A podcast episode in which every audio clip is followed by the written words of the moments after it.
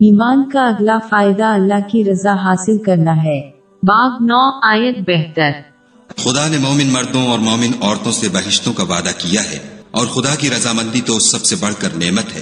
یہی بڑی کامیابی ہے۔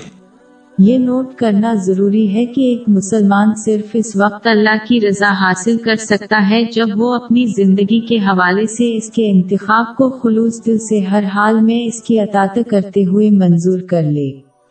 صحیح مسلم نمبر سات پانچ سفر سفر میں موجود ایک حدیث میں حضور نبی اکرم صلی اللہ علیہ وآلہ وسلم نے نصیحت فرمائی کہ مومن کے لیے ہر حالت مبارک ہے۔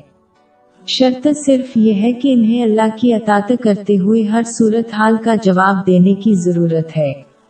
خاص طور پر مشکلات میں صبر اور آسانی کے وقت شکر گزاری زندگی کے دو پہلو ہیں۔ ایک پہلو وہ حالات ہیں جن میں لوگ خود کو پاتے ہیں چاہے وہ آسانی کے وقت ہوں یا مشکلات۔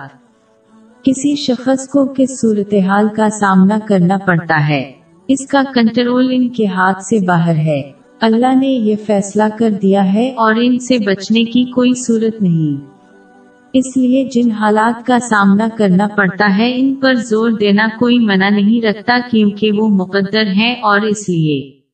ناگزیر ہے۔ دوسرا پہلو، ہر صورت حال پر انسان کا رد عمل ہے۔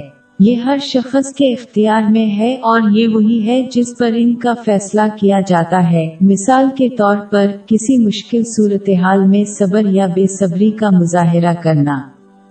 لہذا ایک مسلمان کو چاہیے کہ وہ ہر حال میں اپنے رویے اور رد عمل پر توجہ مرکوز کرے۔ بجائے اس کے کہ کسی صورت حال میں ہونے پر زور دیا جائے کیونکہ یہ ناگزیر ہے۔